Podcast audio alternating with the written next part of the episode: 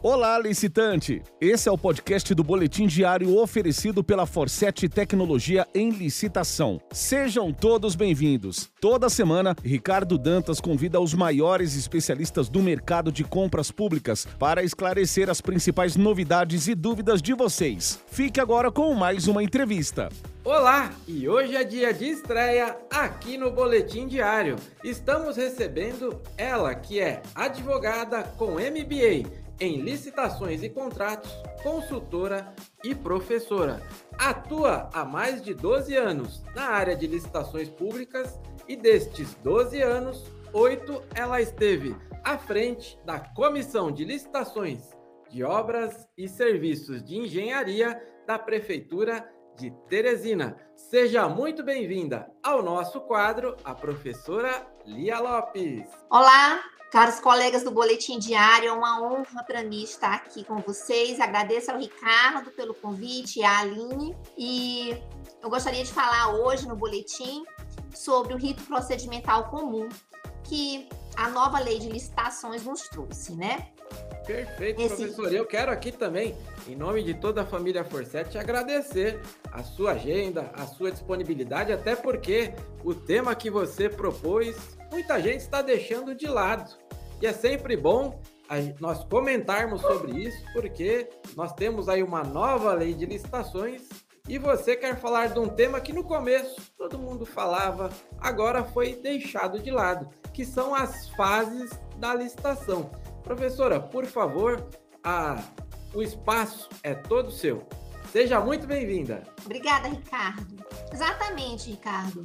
É, é, esse rito procedimental, né? É importante a gente falar nesse momento para que a, as pessoas tenham noção de que muita coisa mudou nesse rito, né?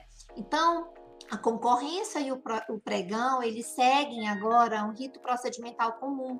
E é desse rito procedimental comum que eu vou falar aqui com vocês, né?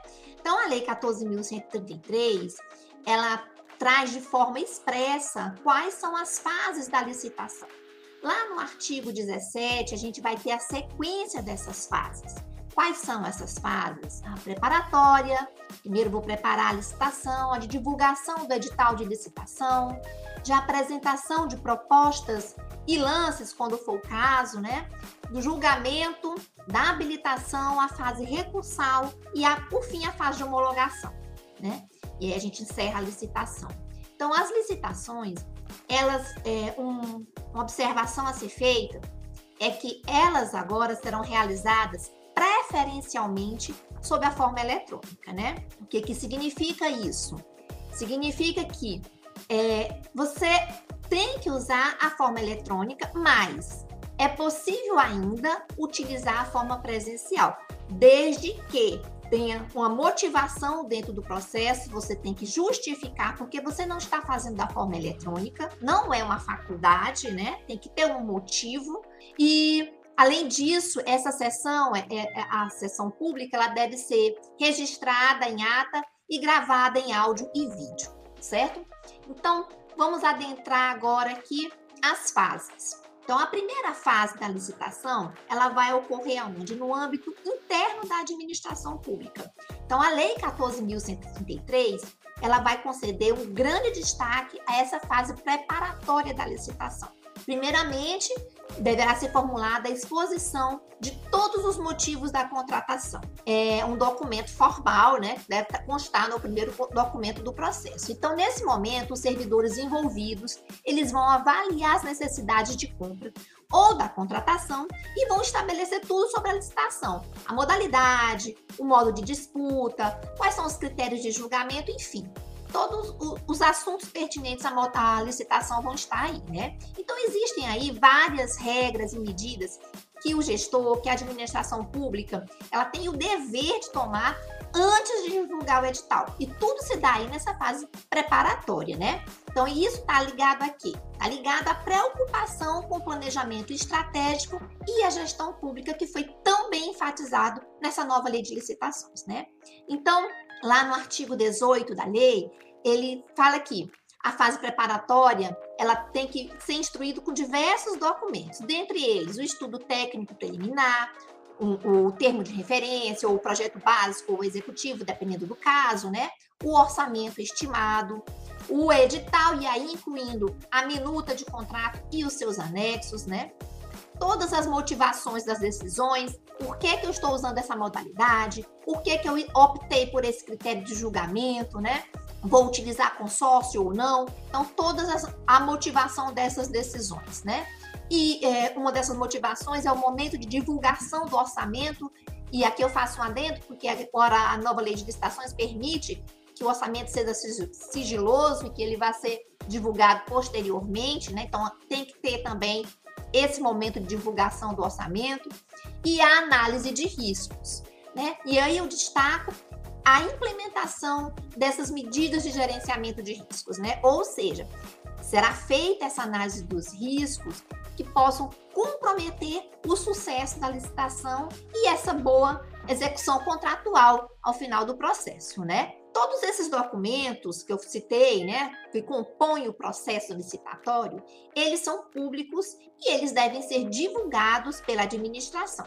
Alguns vão ser publicados no momento da, da divulgação do edital, né? E aí vão ser disponibilizados lá no Portal Nacional de Contratações Públicas, né, no PNCP, famoso PNCP, e alguns é, vão ser disponibilizados é, posteriormente após a homologação da licitação, né? Então, tem que ser divulgado todos esses, esses documentos no momento da publicação do edital. Ao final da fase preparatória, então passei por essa primeira fase, que eu falei aqui sucintamente, e aí o processo vai para onde? O processo vai ser encaminhado ao departamento jurídico para que seja feito um controle de legalidade de todos os documentos que compõem o processo. E aí vai ser emitido um parecer.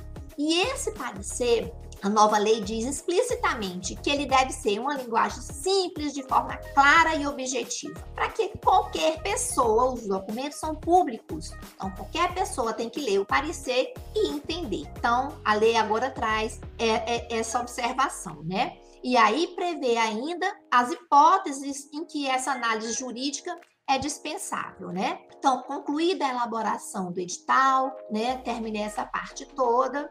Ah, qual é a próxima etapa? A próxima etapa, eu já fiz a preparação, já mandei para ah, o controle de legalidade e aí eu vou divulgar o edital da licitação. Então, a gente tem que dar publicidade ao instrumento convocatório. Como é que ele vai ser, como é que vai ser feita essa publicidade? Ela deve ser realizada mediante a divulgação do inteiro teor do edital, né, do ato convocatório e dos seus anexos lá no Portal Nacional de Contratações Públicas. E aí, além disso, é obrigatório a publicação do extrato do edital no Diário Oficial da União, do Estado, do município e do DF, né? E em jornais de grande circulação. Feita essa divulgação do meu edital, corrido o prazo, que há algumas modificações dos prazos de concorrência e de pregão, e a lei assim determina. Passado isso, divulgado o edital, a próxima fase é abrir a licitação. A ordem de fases do atual pregão, ela que é você abrir as propostas primeiro e depois a habilitação, ela passa a ser a regra para todas as licitações que serão feitas sobre o rito da nova lei, né? Sobre o rito da lei 14.133. E em outras palavras, né, o que era exceção, que era o pregão, agora é a regra. Ou seja, primeiro, tanto na concorrência como no pregão, agora as propostas serão julgadas e em seguida somente a empresa provisoriamente classificada como vencedora vai ter os documentos de habilitação analisados. Olha, gente, isso aí é mais fácil, proporciona uma maior agilidade no certame, né? Então, em vez de você ter que olhar toda a documentação de todas as empresas e todas as propostas, você agora vai abrir as propostas e vai olhar a documentação da empresa que foi declarada provisoriamente classificada como vencedor. Excepcionalmente, mediante um ato motivado, então, e é, essa motivação tem que ser específica, demonstrando as vantagens concretas na alteração dessa ordem, né, desse procedimento, a administração pode realizar essa inversão das fases e permitir que a habilitação seja realizada antes das propostas e dos links, né? Então, esse ato, como eu falei, tem que ser específico e devidamente motivado, né? Tem que ter a exposição de todas as vantagens para a licitação. Também não é uma faculdade do gestor. Então, julgamos aí as propostas de preço e os documentos de habilitação, e aí vamos para a declaração do vencedor do certame. Então, a lei prevê que cabe recurso do julgamento das propostas ou da habilitação e da, da inabilitação dos licitantes, dentre outros atos, né, dentro do processo. E agora nós temos a grande diferença, que é a fase recursal única. Enquanto na Lei 8666, na concorrência, eu tenho abro a habilitação, abro a fase recursal abro a proposta de preço, abro a fase recursal. O que, que acontece agora? Tal qual feito na 10.520, é, nós temos agora uma fase recursal única, né? diferentemente da 8666, que nós temos aí duas etapas recursais. Então, vamos concentrar na de todos os recursos da licitação, seja referente à etapa de julgamento, das propostas, da habilitação, numa única fase, né? Mesmo que haja essa inversão que eu falei anteriormente, que é possível o, o, o dentro da licitação, o agente, o, a administração é, inverter as fases e fazer a habilitação antes, mesmo que tenha essa inversão, ainda assim a fase recursal será única, né? E tal qual ocorre no pregão hoje. É, a nova lei de licitação prevê que o licitante deve manifestar imediatamente a intenção de recorrer, sob pena de preclusão. E no segundo momento, ele vai apresentar o porquê desse inconformismo, ou seja, chamadas razões recursais, certo? Então, essa manifestação de maneira imediata é, significa o quê? Deve ocorrer logo após a divulgação do ato. Quem não se manifestar imediatamente quanto ao seu interesse de recorrer contra aquele ato, é, vai ter é, precluído o seu direito de interpor recurso, né? E aí, já finalizando, manifestei a minha intenção, o que, é que acontece?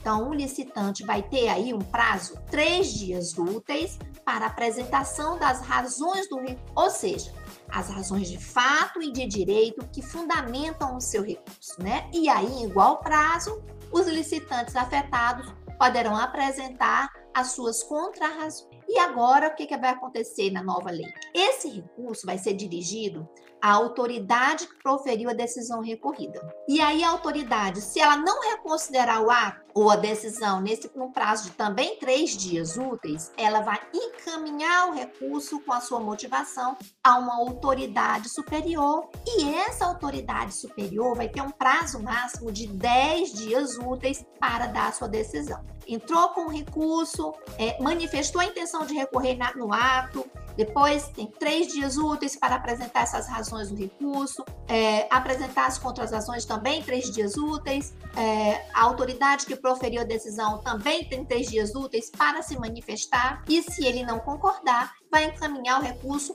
para a autoridade superior, que vai ter aí dez dias úteis para proferir sua decisão. Superada essa etapa recursal, ou que não tenha sido interposto um recurso, ou que ele já tenha sido examinado, já passou por autoridade superior, né, já fez todo esse trâmite, a licitação vai chegar a seu com adjudicação e homologação. Então essa etapa de adjudicação consiste no ato de atribuir ao licitante o vencedor, o objeto da licitação, né? E agora esse ato não é mais praticado pelo agente de contratação, ele é praticado agora pela autoridade superior, né? Uma nova uma inovação da nova lei de licitação, da lei 14.133, né? Então, feita essa adjudicação, que agora não é mais pelo agente de contratação, e sim pela autoridade superior, esse processo vai passar por um controle de legalidade. E nesse controle de legalidade é a etapa de homologação da licitação. Então, a autoridade superior ela vai olhar todo o processo e ver se está tudo ok, né? Se está tudo legal. Então, é obrigação dele, não é só homologar, ele tem a obrigação de verificar é, a legalidade de todo o processo. E aí ele vai ter quatro alternativas, né? Ou ele manda de volta os autos, né? E se ele encontrou alguma irregularidade sanável, algum vício sanável, né? Então ele vai mandar para sanear, para consertar o vício que é sanável. Ou ele encontrou uma ilegalidade e aí ele vai anular esse ato de ofício ou mediante provocação de terceiros. Pode ter aí uma alguém ir lá e manifestar, né? Dizendo, apontando a ilegalidade. O, o, o, a autoridade superior ainda pode revogar a licitação se não tiver mais conveniência ou não for mais oportuna a licitação, né?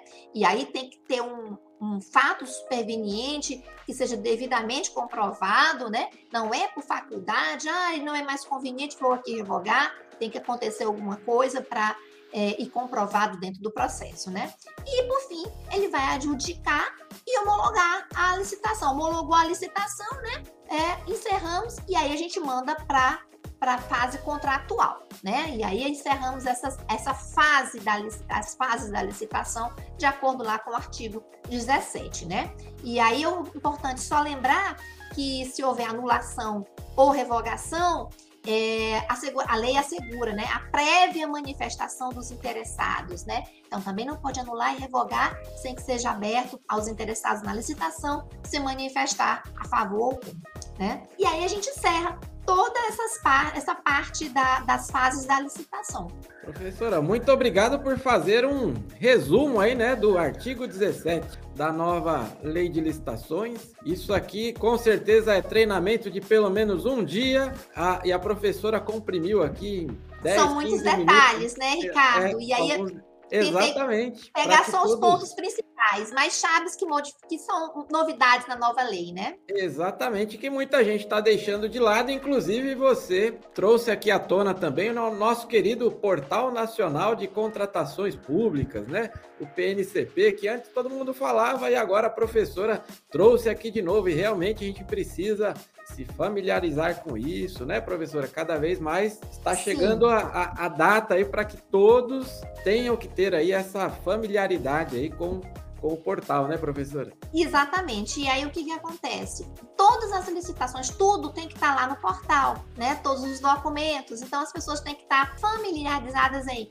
Acessar o portal, dar uma olhada lá como é que já tem órgão colocando essa documentação, né? Exato. né? Afinal, e a partir de abril do ano que vem, né? A gente vai estar é, utilizando ele. Quem é, mexe com licitação, quem está na área, vai estar tá direto com o portal aberto. Vai ser pré-requisito aí, né, professora? Tem que Sim, estar lá, tem que conhecer aí, dominar o, o portal. Professora, o tempo não nos ajuda, mas eu gostaria que você fizesse as considerações finais e falasse um pouquinho também do que a gente encontra lá na, no seu Instagram, que foi onde a gente achou a professora. A gente está sempre garimpando aí quem são as personalidades do mundo das licitações e chegamos aqui à professora Lia Lopes. Fica, fique à vontade, professora, por favor.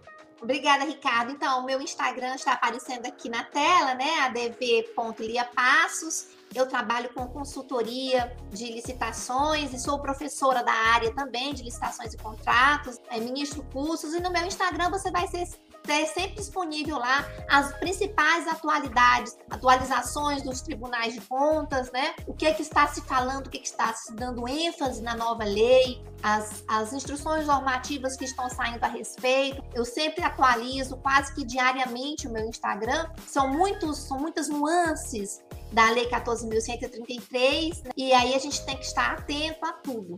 Então, eu trabalho com cursos, eu presto consultoria, eu presto monitoria e assessoria, tudo no ramo das licitações e advogo também no ramo das licitações e contratos. É isso aí, a professora, o escritório dela fica em Teresina, mas hoje, com o advento aí da internet, a gente consegue atuar praticamente no território a, a nacional, né? Então não deixe E é isso que as licitações vão vai acontecer com as licitações, hein, Ricardo? Exatamente. É, tudo virtual e aí todo mundo, em qualquer lugar, vai poder participar de todas as licitações. Por aplicativo em breve também, né, professora? Mas esse fica tema para um próximo vídeo aí para a gente isso. bater um papo aí dessas inovações.